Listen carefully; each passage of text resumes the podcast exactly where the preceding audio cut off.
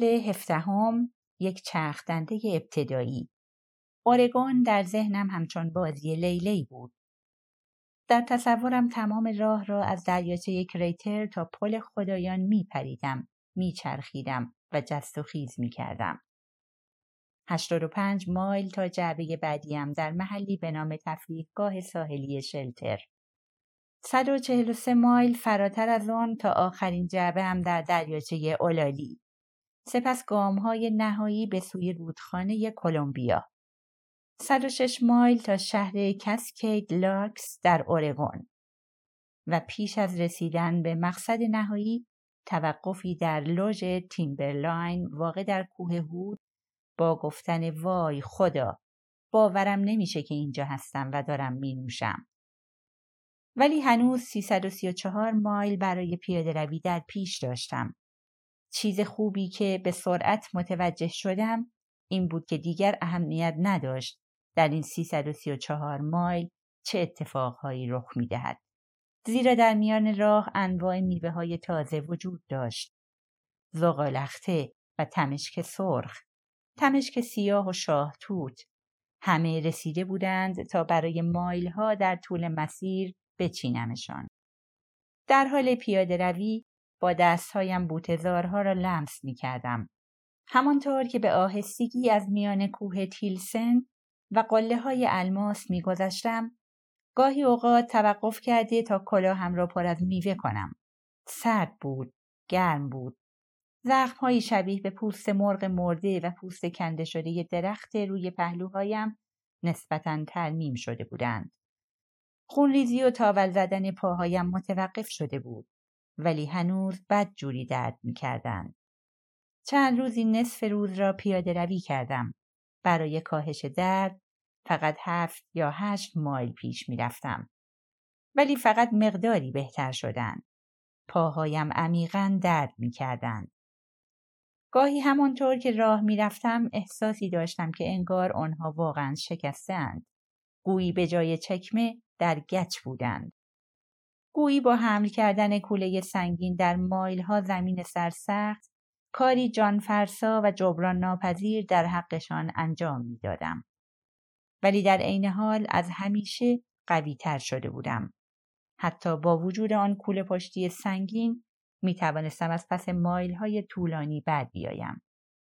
هرچند که هنوز در پایان روزها به شدت خسته و کوفته می شدم. مسیر پاسیفیک کرست برایم آسان تر شده بود ولی به شیوهی متفاوت. صبحهای دلپذیر و عصرهای دوست داشتنی بسیاری وجود داشت. ده مایل هایی که در آنها سل می خوردم. مادامی که به سختی متوجه چیزی می شدم. گم شدن در ضرب و هنگ قدم هایم و صدای اصابت چوب اسکی با مسیر. سکوت و ترانه ها و جمله هایی که در سرم بودند. عاشق کوه ها و صخره ها و گوزن ها و خرگوش هایی که به سرعت به میان درختها می رفتند و سوسکا و قورباغه هایی که در مسیر حرکت می کردند بودم. ولی همیشه در هر روز مرحله ای وجود داشت که هیچگاه دوستش نداشتم. وقتی که پیاده روی سخت و خسته کننده می شد و ذهنم به یک چرخدنده ابتدایی تبدیل می گشت و از هر چیزی جز حرکت به جلو خالی می شد. آنقدر راه می رفتم که راه رفتن تحمل ناپذیر می شد. تا جایی که مطمئن می شدم دیگر نمی توانم حتی یک قدم راه بروم و توقف می کردم و چادر می زدم و با بهینه ترین حالت شرایط اردو زدن را فراهم می کردم. با تمام وجود می کوشیدم تا حد امکان سریع باشم و فرصت را غنیمت شمارم. وقتی انجامش می دادم رسما در چادر قش می کردم. این احساسی بود که وقتی به تفریحگاه ساحلی شلتر رسیدم داشتم. بیرمق و خسته از مسیر. خالی از هر حسی جز قدردانی برای اینکه در آنجا هستم. به امید لیلی بازیم در بخشی دیگر از اورگون بودم. تفریحگاه ساحلی فروشگاهی بود که توسط مجموعی از کابینهای روستایی در چمنزاری گسترده که در کرانه دریاچه‌ای به نام اودل قرار گرفته بودند محاصره شده بود. به ایوان فروشگاه رفتم و داخل شدم. در آنجا قفسه های کوچکی بود که درونشان تنقلات و قلاب های ماهیگیری وجود داشت و یختانی که در آن نوشیدنی بود. یک بطری لیموناد اسنپل و یک چیپس برداشتم و به طرف پیشخان رفتم. مردی که در پشت صندوق ایستاده بود پرسید مسافر مسیر پاسیفیک کرست هستی؟ وقتی سرم را به نشانه تایید تکان دادم به پنجره پشت فروشگاه اشاره کرد. اداره پست تا فردا صبح تعطیله ولی می‌تونیم تو نزدیکی اینجا بهت جا بدیم تا به صورت رایگان چادر بزنیم. و یه همومم داریم که برات یک دلار هزینه داره. فقط ده دلار برایم باقی مانده بود. همانطور که پیش بینی می کردم توقفهایم در اشلند و پارک ملی کریتر از آنچه که تصور می کردم هزینه بیشتری داشت. ولی می‌دانستم که فردا صبح 20 دلار در جعبه دارم. بنابراین وقتی که پول چیپس و نوشیدنی را به مرد دادم از او خواستم که برای حمامم پول خورد به من برگرداند. بیرون آمدم و در حالی که به سوی حمام چوبی کوچکی که مرد به آن اشاره کرد می‌رفتم چیپس و لیمونادم را باز کردم و خوردم. به شدت در انتظار حمام بودم. وقتی واردش شدم از اینکه دیدم تک نفره است خوشحال شدم. در را پشت سرم قفل کردم و حالا آنجا قلم روی من بود. اگر اجازه می‌دادند در همانجا میخوابیدم. لباسهایم را درآوردم و به خودم در آینه پرخط و خش نگاه کردم. فقط پاهایم توسط مسیر نابود نشده بودند بلکه به نظر می رسید موهایم نیز نابود شده بود. زبرو به طرز عجیبی زخیمتر با لایه های از عرق خوش شده و گرد و خاک های مسیر. انگار موهایم به آهستگی ولی قطعی داشت تبدیل به چیزی میان فارافاس در روزهای شکوفاییش و گونگادین در سختترین روزهای زندگیش می‌شد. سکه ها را در جعبه کوچک سکه گذاشتم و زیر دوش رفتم و از آب گرم لذت بردم. با صابون کوچکی که یک نفر در آنجا گذاشته بود آنقدر خودم را شستم که صابون به طور کامل در دستهایم آب شد.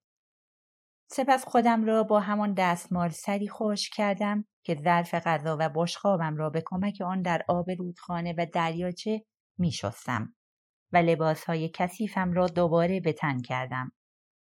هیولا را روی دوشم انداختم و با احساسی هزار برابر بهتر به سوی فروشگاه بازگشتم.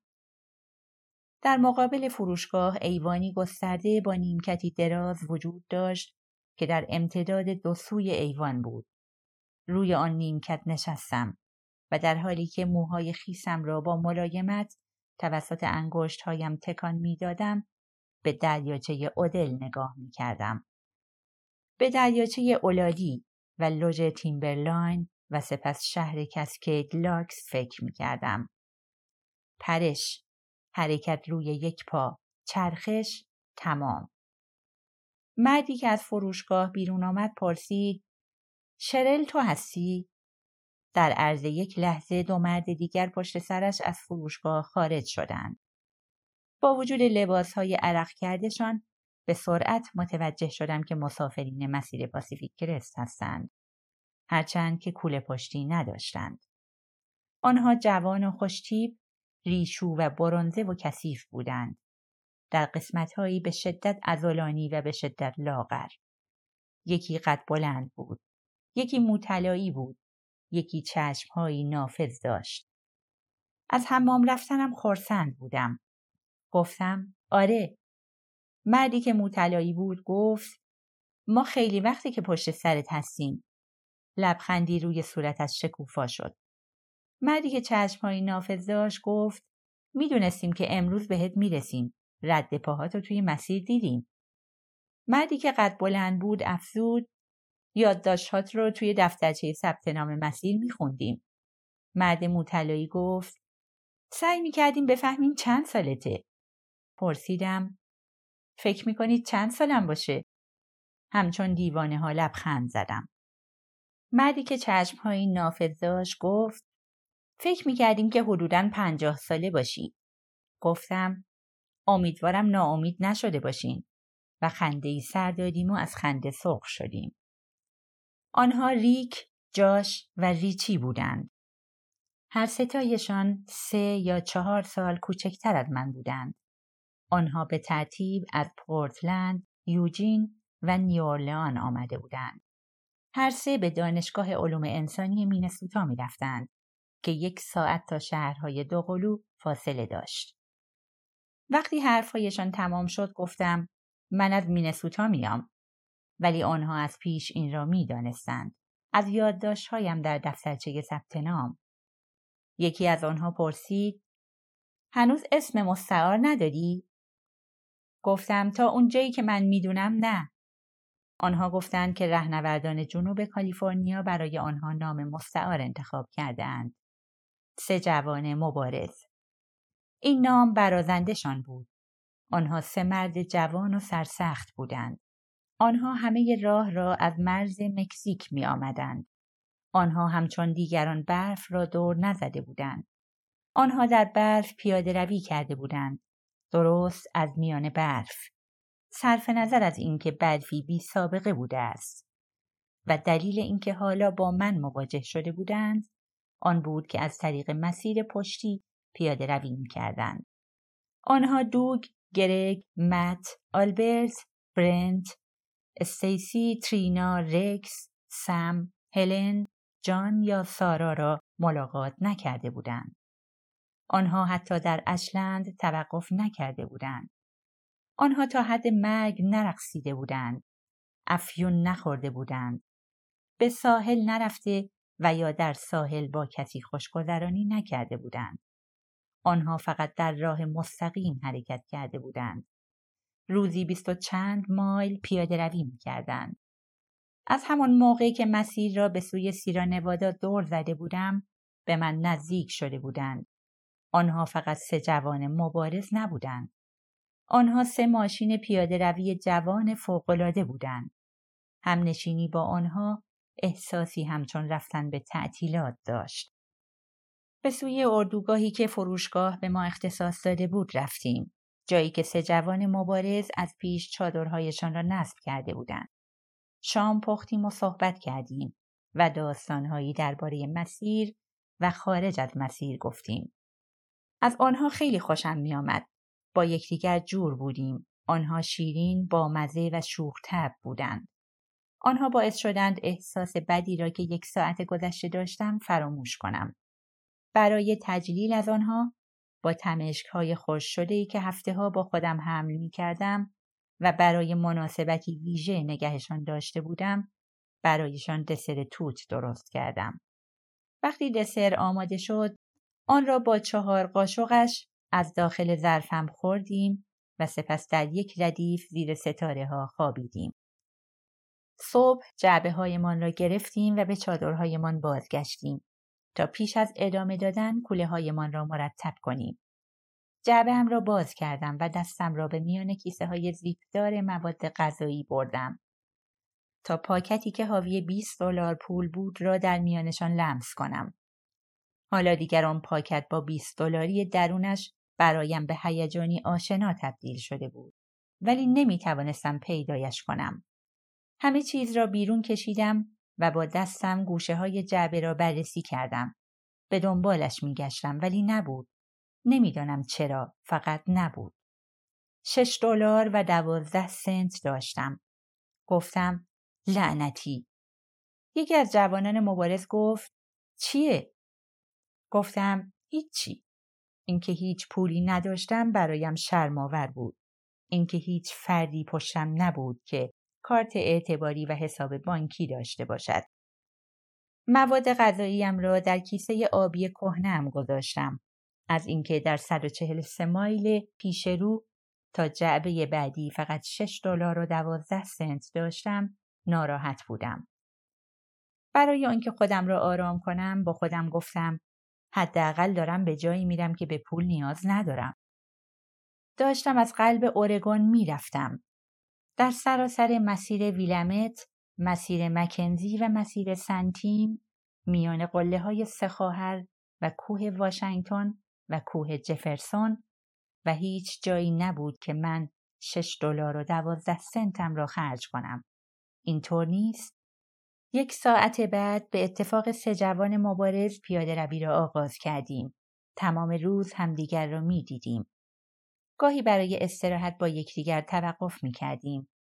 از چیزهایی که میخوردند و روشی که غذا میخوردند تعجب کرده بودم. آنها همچون بربرهایی بودند که رها شده بودند. سعدت شکلات را در عرض پانزده دقیقه استراحت در دهانشان میچپاندند. هرچند که آنها همچون چوب نازک بودند. انگام که پیراهنهایشان را درآوردند دنده هایشان نمایان شد. من نیز وزنم را از دست داده بودم ولی نه به اندازه آنها. الگوی ناعادلانه ای که در آن تابستان به وضوح در تمام زنها و مردهای رهنورد مشاهده می کردم. اما من خیلی اهمیت نمی‌دادم که چقدر لاغر یا چاق شدم. فقط به غذای بیشتر فکر می کردم. من نیز یک بربر بودم. اشتهایم سیری ناپذیر و شرماور بود.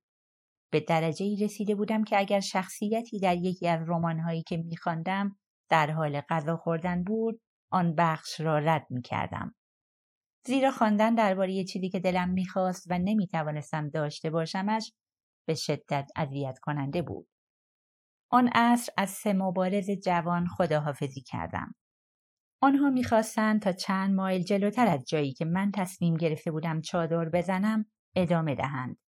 زیرا علاوه بر آنکه آنها ماشین پیاده روی جوان ای بودند می‌خواستند که به مسیر سنتین برسند جایی که برای چند روز از مسیر خارج می شدند تا با خانواده و دوستانشان دیداری تازه کنند. در حالی که آنها در خانه هایشان بودند و حمام می رفتند و در تخت خوابهای واقعی می خوابیدند و غذاهایی می خوردند که حتی نمی توانستم تصورشان کنم من از آنها جلو می افتادم و آنها دوباره باید رد پاهای مرا دنبال می کردند. گفتم اگه تونستید به من برسید امیدوار بودم که بتوانند. از اینکه از آنها خیلی زود جدا شدم ناراحت بودم. آن شب در نزدیکی دریاچه ای چادر زدم. هنوز از اینکه آنها را دوباره می دیدم هیجان داشتم. پس از شام همانطور که پاهایم را می مالیدم به داستانهایی که گفته بودند فکر می کردم. یکی دیگر از ناخونهای سیاه داشت از پایم جدا می شد. با کمی تقلا آن را کشیدم و جدایش کردم. آن را در چمنها انداختم. حالا مسیر پاسیفیک کرست و من مساوی شدیم. امتیازمان پنج به پنج بود. در چادرم نشستم و پاهایم را روی کیسه غذایم گذاشتم و کتابی که در جعبه جدیدم بود خواندم. کتاب ده هزار چیز اثر ماریا درماوت تا جایی که دیگر به سختی چشمهایم را باز نگه می داشتم. چرا قوه ای را که به سرم می بستم خاموش کردم و در تاریکی دراز کشیدم. ناگهان صدای جغدی را از میان درختی که بالای سرم بود شنیدم. هو هو صدایی در عین حال خیلی عجیب و خیلی ملایم که مرا از خواب بیدار کرد. برای او صدا درآوردم. هو جغد ساکت بود. دوباره امتحان کردم. هو هو پاسخ داد. هو هو به منطقه سخواهر وارد شدم که چون به وسیله کوههای شمالی و جنوبی و میانی محاصره شده است این نام را برایش برگزیدند. هر کدام از کوهها بیشتر از ده هزار پا ارتفاع داشتند. سومین، چهارمین و پنجمین قله های بلند اورگون. در میان گرد همایی کوه های آتش فشانی که در هفته های گذشته از میانشان عبور کرده بودم آنها همچون جواهرهای سلطنتی سر برافراشته بودند. اما در حالی که از جنوب مسیر پاسیفیک کرست به آنها نزدیک می شدم، هنوز نمی توانستم ببینمشان. همانطور که از میان جنگلی که درختهای سنوبر داگلاس بلند، کاجهای سفید و سنوبر کانادایی داشت میگذشتم و از دریاچه ها و رودخانه ها عبور می کردم ترانه و بخشهایی از اشعاری را که حفظ بودم میخواندم. چند روز پس از آنکه از سه جوان مبارز خداحافظی کردم از مسیر خارج و وارد مسیری انحرافی شدم و به تفریحگاه دریاچه الک رفتم محلی که در کتاب راهنمایم به آن اشاره شده بود آنجا مغازه کوچک در کرانه دریاچه بود که برای ماهیگیران خدمات غذایی فراهم می کرد. بسیار شبیه به تفریحگاه ساحلی شلتر بود. فقط اینجا کافه ای داشت که همبرگر سرو می کرد. تصمیم نداشتم که مسیر را ترک کنم ولی وقتی به محل تلاقی تفریحگاه و مسیر پاسیفیک کرس رسیدم گرسنگی بی پایانم شکستم داد. پیش از ساعت یازده صبح به آنجا رسیدم. به غیر از من فقط کارکنان حضور داشتند. منو را بررسی کردم. حساب کتاب کردم و چیز برگر و سیب زمینی و یک نوشابه کوچک سفارش دادم.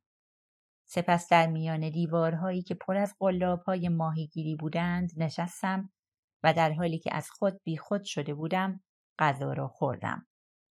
حسابم شش دلار و ده سنت شد. برای اولین مرتبه در تمام زندگیم نمی توانستم انعام بدهم.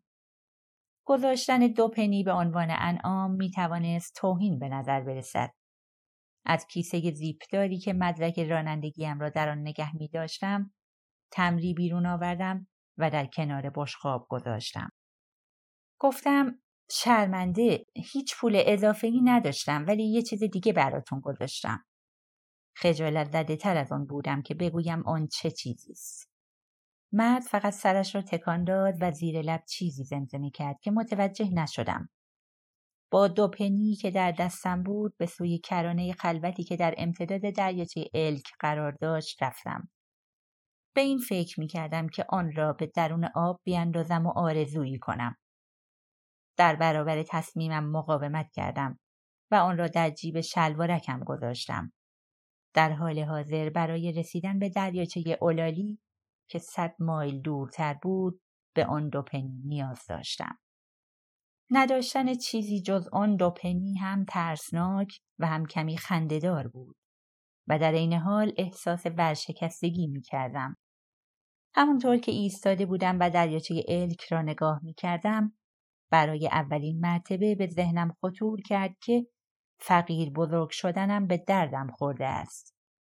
اگر بدون پول بزرگ نمی شدم احتمالاً به اندازه کافی شجاعت نداشتم تا با این پول کم به چنین سفری بیایم. همیشه در مورد وضعیت اقتصادی خانوادم و چیزهایی که به دست نیاورده بودم فکر می کردم. اردو، سفر، شهری دانشگاه و سهولتی فراوان که لازمش این است که به کارت اعتباری دسترسی داشته باشی که برای فردی دیگر است. ولی حالا می توانستم مرز میان این و آن را ببینم. میان حالا و دوران کودکیم که در آن مادر و ناپدریم را بارها و بارها با یک عدد دو پنی در جیبهایشان دیده بودم. احساسی داشتم که من نیز می توانم با دو پنی سر کنم.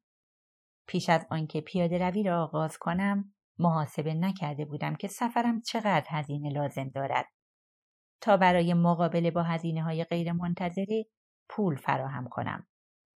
اگر محاسبه کرده بودم نمی توانستم اینجا باشم. هشتاد و چند روز در مسیر پاسیفیک کرست بدون پول.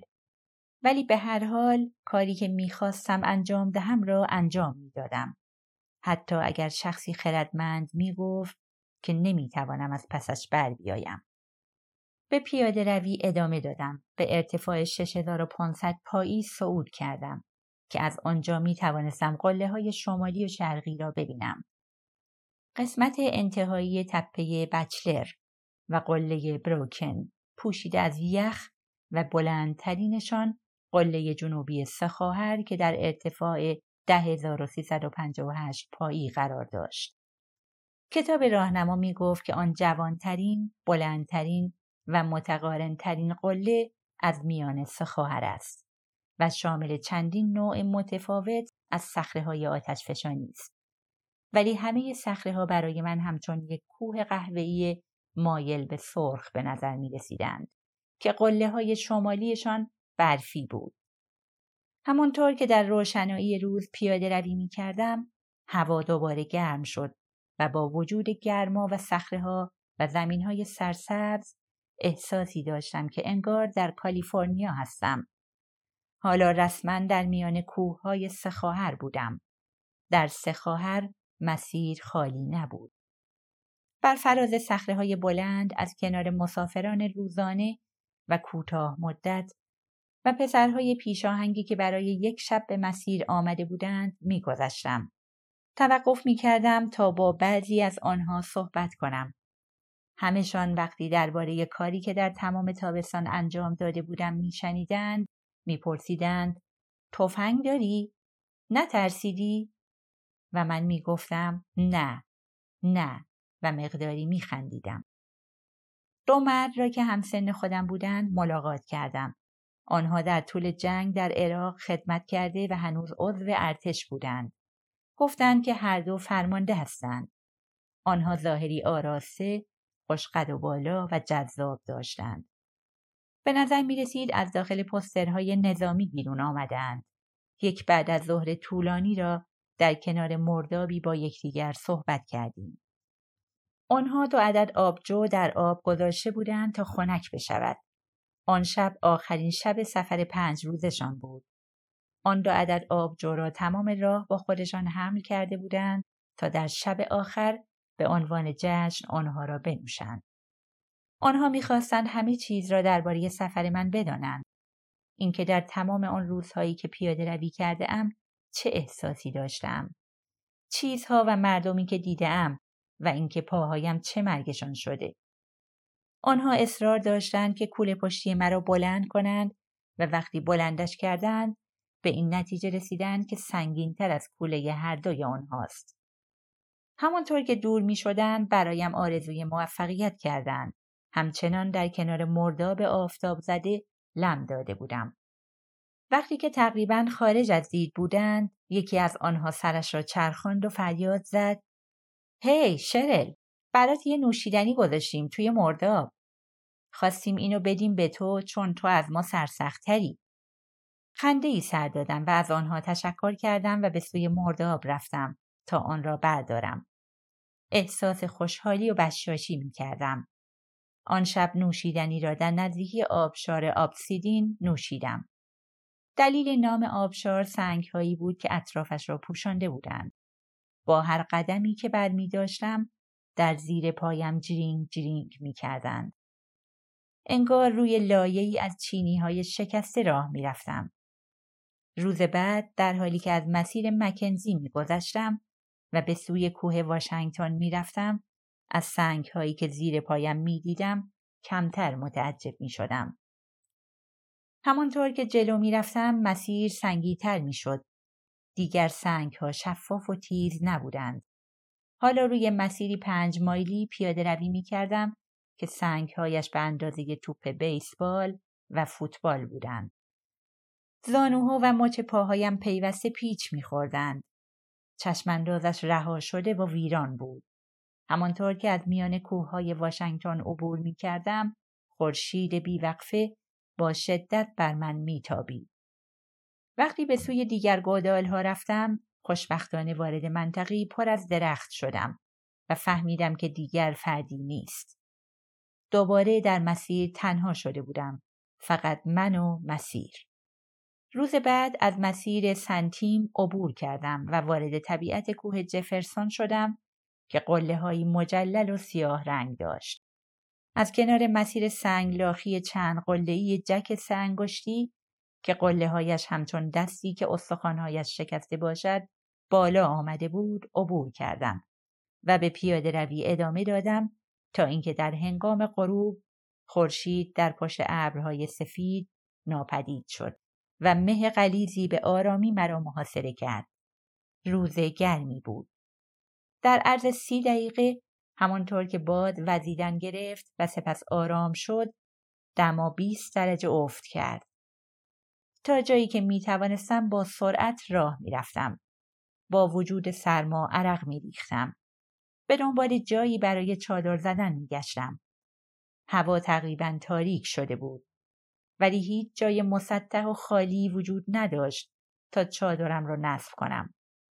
وقتی نقطه ای را در نزدیکی حوزچه ای یافتم به نظر می رسید که داخل ابر هستم. هوا به طرز مرموزی آرام و خاموش بود. وقتی چادرم را نصب کرده و با دستگاه تصفیه آب کندم یک بطری آب تصفیه کردم دوباره باد شدیدی آغاز شد. با شدت به درختهای بالای سرم میکوبید. هرگز درون کوه طوفان را تجربه نکرده بودم. همانطور که بدون خوردن شام به داخل چادرم میخزیدم به خودم یادآوری کردم که من نمیترسم. با وجود آنکه می‌دانستم چادرم مقداری ایمن است احساس می‌کردم که در بیرون شرایط نابسامان است. متعجب و وحشت زده در چادر نشستم و منتظر طوفان سهمگینی ماندم که هیچگاه نیامد. یک ساعت بعد هوا دوباره آرام شد و صدای ها را از دور می شنیدم. انگار به علت آرام شدن هوا جشن گرفته بودند. اوت به سپتامبر تبدیل شده بود. شبها تقریبا همیشه به شدت سرد بودند. از چادرم خارج شدم، کلاهم را گذاشتم و دستکش هایم را دستم کردم. وقتی با چراغ قوه‌ای که به سرم میبستم درختها را نگاه می‌کردم چیزی را در میان درختها دیدم. دو جفت چشم براق به من خیره شده بودند. خشکم زده بود. هرگز متوجه نشدم که آنها چه بودند. در عرض یک لحظه آنها ناپدید شدند. روز بعد آفتابی بود و گرم. طوری که انگار طوفان شب گذشته رویایی بیش نبوده است. در مسیر یک دوراهی را از دست دادم و سپس متوجه شدم که مدتی است در مسیر پاسیفیک کرست نیستم. بلکه در مسیر اورگون اسکای لاین هستم که تقریبا از غرب با پاسیفیک کرست همسوست. کتاب راهنما این را گفته بود. بنابراین بدون نگرانی ادامه دادم. بعد طبق گفته کتاب روز بعد دوباره به پاسیفیک کرست بار میگشتم و روز بعدش به دریاچه اولالی می رسیدم. حرکت روی یک پا، جست و خیز، پرش، تمام. تمام بعد از ظهر را در جنگلی متراکم قدم زدم. غروب بر سر یک پیچ با گوزنی بزرگ مواجه شدم که به سرعت به سوی درختها فرار کرد. لحظاتی بعد توقف کردم تا در کنار تالابی چادر بزنم که دو شکارچی از سمت جنوب مسیر ظاهر شدند. یکی از آنها به سرعت گفت آب همراه داری؟ دیگری پرسید ما نمی‌تونیم از آب تالاب بخوریم. می‌تونیم؟ ناامیدی روی چهرهش نمایان شد. به نظر می رسید که هر دو در عواست دهه سوم زندگیشان باشند. یکی از مردها رنگ موهایش قهوه‌ای روشن بود و لاغرندام هرچند که مقداری شکم داشت. دیگری مو قرمز بود و قد بلند و گوشتالو. هر دو شلوار جین به تن کرده و به کمربندهایشان چاقوهای بزرگ بسته بودند و کوله پاشی های عظیم داشتند که تیر و کمانشان از آنها بیرون زده بود. گفتم می‌تونین از آب تالاب بخورین ولی باید از فیلتر استفاده کنین. مرد موقهوهی گفت ما فیلتر نداریم. کولهاش را از دوش برداشت و در همان جایی که تصمیم داشتم چادر بزنم روی تخت سنگی که میان مسیر و تالاب بود نشست. تازه کولم را زمین گذاشته بودم که سر کلشان پیدا شد. گفتم اگه بخواین می‌تونین از مال من استفاده کنین. زیپ جیب هیولا را باز کردم، دستگاه تصفیه آب را بیرون آوردم و به دست مرد موقهوهی دادم. او آن را گرفت و به سوی کرانه تالاب رفت و روی زانو نشست. با صدای بلند گفت چطوری از این استفاده می کنی؟ به او نشان دادم که چگونه لوله را درون آب بگذارد و آب را به درونش بکشد. افزودم باید بطری آبتون هم باشه. ولی او و دوست موقرمزش با ناراحتی به هم نگاهی انداختند و گفتند که بطری ندارند. آنها فقط برای شکار روزانه آمده بودند. کامیونشان را در جاده‌ای که سه مایل بالاتر بود و من اخیرا از آن عبور کرده بودم پارک کرده بودند. فکر می‌کردند که زودتر از اینها به کامیون برسند. پرسیدم کل روز رو چیزی ننوشیدین؟ مرد موقهوهی پاسخ داد پپسی آورده بودیم. هر کدوم شیش تا پپسی خوردیم. مرد موقرمز گفت بعد از این میریم به سمت کامیونمون. برای همین یه مقدار آب لازم داریم چون داریم از تشنگی میمیریم. به سوی کوله پاشیم رفتم و بطریم را بیرون آوردم و گفتم بفرمایید. حدود یک چهارم بطریم پر بود. آن را به دست مرد مو دادم و او مقدار زیادی نوشید و آن را به دست دوستش داد و او باقی ماندهش را نوشید. دلم برایشان میسوخت ولی بیشتر دلم برای خودم میسوخت. خسته بودم. می‌خواستم چکمه هایم را در بیاورم و لباس های عرقیم را عوض کرده و چادرم را نصب کنم. شامی بپزم و خودم را غرق در کتاب ده هزار چیز کنم. علاوه بر آن نسبت به پپسی، کمان، چاقو و شیوه حمله ور شدنشان به سوی من برای گرفتن آب احساس عجیبی داشتم. چیزی مرا به یاد هفته های اول پیاده رویم انداخت. وقتی که در کامیون فرانک نشسته بودم و می ترسیدم به من آسیبی بزند. و او فقط از زیر صندلی شیرین بیان بیرون آورد. کوشیدم تا ذهنم را روی شیرین بیان ها متمرکز کنم. مرد مو قرمز گفت ما قوطی پپسی خالی داریم. می‌تونیم آب رو توی بطری تو تصفیه کنیم و بعد بریزیم تو قوطیامون. مرد مو به همراه بطری آب و دستگاه تصفیهام بر لب آب نشست و مرد مو قرمز کولش را از دوشش برداشت و داخلش را گشت تا دو بطری خالی پپسی بیرون آورد. دست به سینه ایستاده بودم و تماشایشان می کردم. هر لحظه سرمایه بیشتری احساس می کردم. خیسی پشت شلوارک و پشت کمرم حالا یخ زده بودند. پس از مدتی مرد موقهوهی گفت خیلی سخت آب رو بکشی. گفتم باید یه کمی زور بزنی. فقط اینجوری کار می‌کنه. پاسخ داد نمی‌دونم هیچ چیزی نمیاد تو بطری. رفتم و دیدم که اشتباهی لوله تصفیه آب را در قسمت عمیق و گلی تالاب قرار داده است. تصفیه کننده را از او گرفتم. آن را در آب تمیز قرار دادم و کوشیدم تا آب را به درون بطری بکشم. کاملا مسدود شده بود. پر از گل شده بود. گفتم نباید لوله رو اینجوری توی گل بندازی. باید توی آب نگهش داری. بدون عذرخواهی گفت لعنتی. دوستش پرسید حالا چه کار کنیم؟ من تشنه هستم. به سوی کوله پاشیم رفتم و جعبه کمک های اولیم را بیرون آوردم و قرص های یود را از داخل بطری کوچک برداشتم. از جویبار ریم که قورباغه ها در آنجا بودند دیگر از قرص ها استفاده نکرده بودم. گفتم می‌تونیم از این استفاده کنیم. و اینکه باید تا تعمیر دستگاه تصفیه آب از قرص یود استفاده می کردم ناراحتم کرد. البته اگر قابل تعمیر بود. مرد موقهوهی پرسید اینا چی هستن؟ یود اینا رو میندازی توی بطری و سی دقیقه صبر می‌کنی. بعدش آب برای خوردن مناسب میشه. به سوی تالاب رفتم و بطری هایم را در نقطه ای که تمیزتر بود بردم و پرشان کردم و در هر کدام یک قرص یود انداختم. مردها نیز با قوطی های پپسیشان همین کار را تکرار کردند و من در قوطی هایشان قرص انداختم. به ساعتم نگاه کردم و گفتم خب تا هفت و ده دقیقه آب برای خوردن مناسب میشه. امیدوار بودم که با این حرف آنها بلند شوند و بروند. ولی آنها نشسته بودند و تکان نمیخوردند. مرد موقهوهی پرسید اینجا چیکار می‌کنی؟ گفتم دارم تو مسیر پاسیفیک کرس پیاده روی می‌کنم و بیدرنگ فکر کردم که کاش نمی‌گفتم. از نوع نگاه کردنش خوشم نمیآمد. آشکارا داشت بدنم را برانداز می‌کرد. تنهایی؟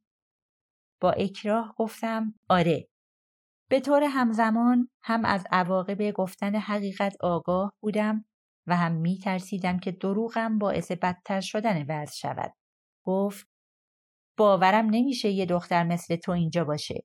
اگه از من بپرسی میگم تو خوشگلتر از اونی که اینجا تنها باشی. چند مدت داری پیاده روی می‌کنی؟ پاسخ دادم خیلی وقته.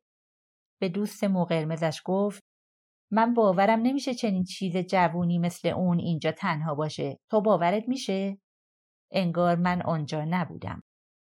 پیش از آنکه مرد مو قرمز بتواند پاسخ بدهد گفتم نه هر کسی می‌تونه این کار رو انجام بده. منظورم اینه مرد مو قرمز گفت مطمئنم اگه دوست دختر من بودی بهت اجازه نمی‌دادم که بیای اینجا.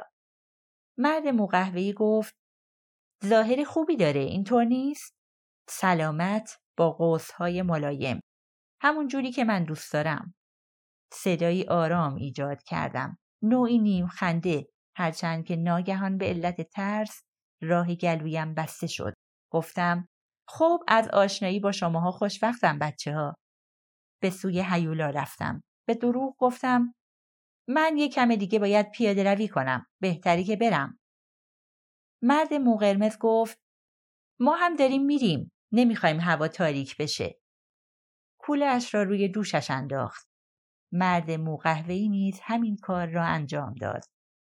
همانطور که رفتنشان را تماشا می کردم با حالتی تقلبی خودم را آماده رفتن نشان دادم. هرچند که نمی‌خواستم آنجا را ترک کنم. خسته و تشنه و گرسنه بودم و از سرما می لرزیدم. هوا در حال تاریک شدن بود و من تصمیم داشتم که در همین تالاب چادر بزنم. زیرا کتاب راهنما که فقط مختصر درباره این بخش از مسیر نوشته بود چون در حقیقت بخشی از مسیر پاسیفیک کرست نبود.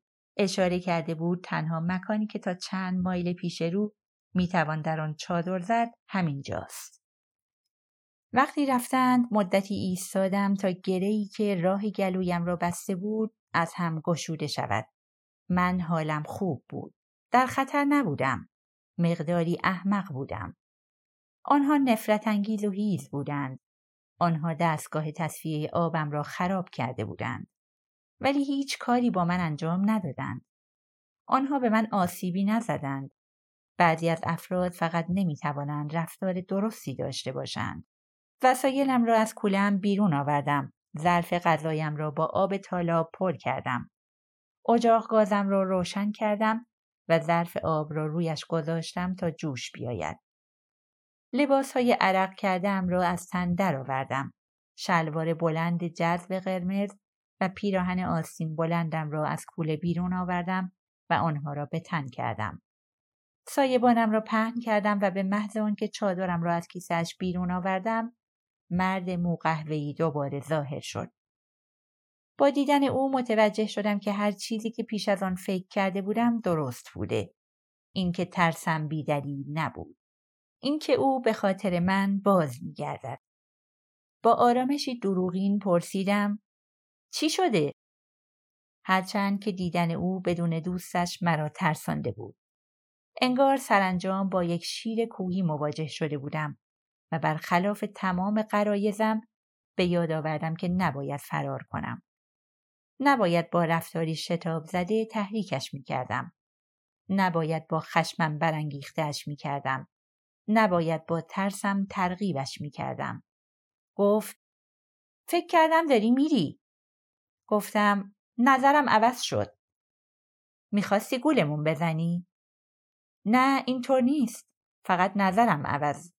با تمسخر گفت لباساتم عوض شد و واجه هایش همچون رگبار گلوله در وجودم گسترش یافت.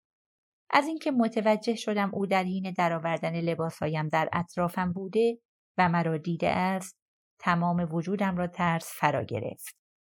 تقریبا پوزخند زنان گفت شلوار تو دوست دارم. پولش را از دوشش برداشت و روی زمین نشست. یا شلوار جز اگه اسمش اینه. با دست و پایی بیهس گفتم نمی‌دونم داری از چی حرف می‌زنی. به علت صدای دنگ دنگی که در سرم بود به سختی می توانستم واجه هایی را که می گفتم بشنوم. صدایی حاکی از این فکر که تمام پیاده رویم در مسیر پاسیفیک کرست به چنین چیزی ختم شده است. اهمیت نداشت که چقدر سرسخت یا قوی یا باهوش بودم. چقدر راحت توانسته بودم با تنهایی کنار بیایم. و همچنین چقدر خوششانس بودم. اگر خوششانسیم حالا به پایان می رسید انگار پیش از این نیز هیچ چیزی وجود نداشت. همین یک شب می توانست تمام روزهای پیشین را منهدم سازد. مرد با برانگیختگی گفت دارم از شلوار حرف می‌زنم بهت میاد. تا جایی که می توانستم با سرسختی گفتم لطفا این حرف نزن. چیه؟ ازت تعریف کردم. نکنه تعریف کردن پسر از دخترها ممنوع شده. باید خوشحال باشی. گفتم ممنون. کوشیدم تا او را به آرامش دعوت کنم. از خودم متنفر بودم که داشتم این کار را انجام می‌دادم. ذهنم به سمت سه جوان مبارز رفت که احتمالا هنوز به مسیر باز نگشته بودند. ذهنم به سوی سوتی که پرصداترین سوت جهان بود رفت که صدایش را هیچ کس جز مرد مو قرمز نمیشنید. ذهنم به سوی چاقوی سوئیسی هم رفت که خیلی دور و در جیب بالایی سمت چپ کولم قرار داشت. ذهنم به سوی آبی که روی اجاق گاز قرار داشت و هنوز جوش نیامده بود رفت و سپس ذهنم روی تیری که از کوله مرد موقهوهی بیرون زده بود فرود آمد. می توانستم رشته باریکی را که میان من و آن تیر بود احساس کنم. اگر او میکوشید تا با من کاری انجام دهد یکی از آن تیرها را بر می داشتم و در گلویش فرو می کردم. سرانجام گفتم فکر کنم بهتر باشه که بری. هوا به زودی تاریک میشه. دست به سینه ایستاده بودم. گفت اینجا یه کشور آزاده. هر موقع دلم بخواد میرم. حقمه. خودتم می‌دونی. قوطی پپسیش را برداشت و آب را به آرامی درونش چرخاند. صدایی مردانه فریاد زد. اونجا چه غلطی می‌کنی؟ و لحظاتی بعد مرد مو قرمز نمایان شد. مجبور شدم این همه راه و برگردم تا تو رو پیدا کنم. فکر کردم گم شدی. انگار که متهم باشم به من نگاه کرد. انگار که بخواهد سرزنشم کند. انگار من با مرد مو قهوه‌ای توطئه کردم که او بیاید و اینجا بماند. باید بریم. امیدوارم بتونیم قبل از تاریک شدن هوا به کامیون برسیم. مرد مو قهوه‌ای گفت مواظب خودت باش. کولش را روی دوشش انداخت. به سرعت گفتم خدا حافظ. نه می‌خواستم پاسخش را بدهم و نه می‌خواستم با پاسخ ندادن او را عصبی کنم. گفت هی ساعت هفت و ده دقیقه است. حالا می‌تونم آب رو بخورم. قوطی پپسیش را به طرفم گرفت. به سلامتی یه دختر جوون که توی جنگل تنهاست. و جرعه از آب نوشید و چرخید و به دنبال دوستش رفت. برای مدتی همچون اولین مرتبه‌ای که رفته بودند ایستادم. اجازه دادم تا تمام گره های ترس گشوده شوند. با خودم گفتم که هیچ اتفاقی نیفتاده. من کاملا خوبم. اون فقط یک مرد ترسناک هیز عوضی بود و حالا رفته. ولی سپس چادرم را درون کولم گذاشتم. اجاق گازم را خاموش کردم. آب تقریبا جوش آمده را به داخل چمنها ریختم و ظرف را در آب تالاب تکانی دادم تا خنک شود. جرعه ای از آبی که درونش قرص یود انداخته بودم نوشیدم و بطری و شلوارک و تیشرتم را داخل کوله پشتیم گذاشتم. هیولا را روی دوشم انداختم. تصمه هایش را محکم کردم و در نور ضعیف به سوی شمال رفتم. راه رفتم و راه رفتم. ذهنم به یک چرخدنده ابتدایی تبدیل شده بود که از هر چیزی جز حرکت کردن به جلو خالی بود. آنقدر راه رفتم که راه رفتن تحمل ناپذیر شد. تا جایی که مطمئن شدم که دیگر نمی‌توانم حتی یک قدم راه بروم و سپس دویدم.